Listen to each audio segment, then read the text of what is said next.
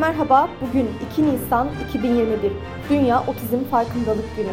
Hazırsanız Türkiye ve dünya tarihinde bugün de neler yaşanmış gelin hep birlikte göz atalım.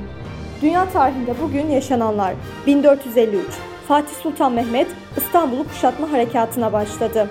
1917 ABD fiilen 1. Dünya Savaşı'na girdi. 1992 Ermenistan Kelbecer'i işgal etti.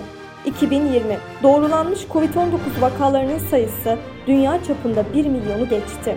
Türkiye tarihinde bugün yaşananlar 1948 yazar Sabahattin Ali Bulgaristan sınırını geçmeye çalışırken Ali Ertekin tarafından öldürüldü. 28 Aralık'ta tutuklanan Ertekin'in cezası indirime uğradı. Aynı yıl çıkan af yasasıyla da serbest bırakıldı. Bugün doğanlar 1805 Danimarkalı masal yazarı Christian Andersen dünyaya geldi. 1840 Fransız yazar Emile Zola doğdu.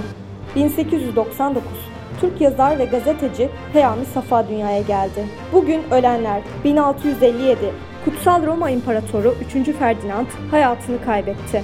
1914 Alman yazar ve Nobel Edebiyat Ödülü sahibi Paul Heyse vefat etti.